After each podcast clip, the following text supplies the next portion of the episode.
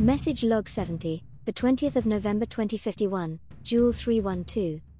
Dear young people of 2021.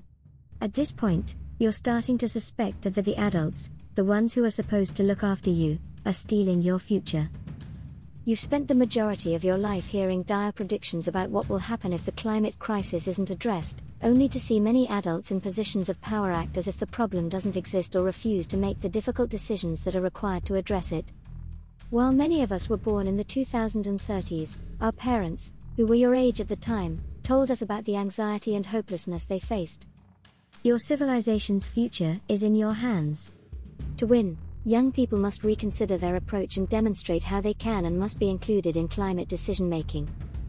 While demonstrations are an important piece of the puzzle, and hashtag campaigns can help raise awareness, you can't just yell at them, tweet at them, or cause them inconvenience by blocking traffic with protests to make a difference and earn a seat at the table. You must learn to develop the social and communication skills needed to negotiate with and persuade those who either don't agree with you or are simply indifferent. If you give up and give in, political and corporate leaders will continue to delay action, resulting in vast, irreversible, and accelerating losses throughout Earth's ecosystems.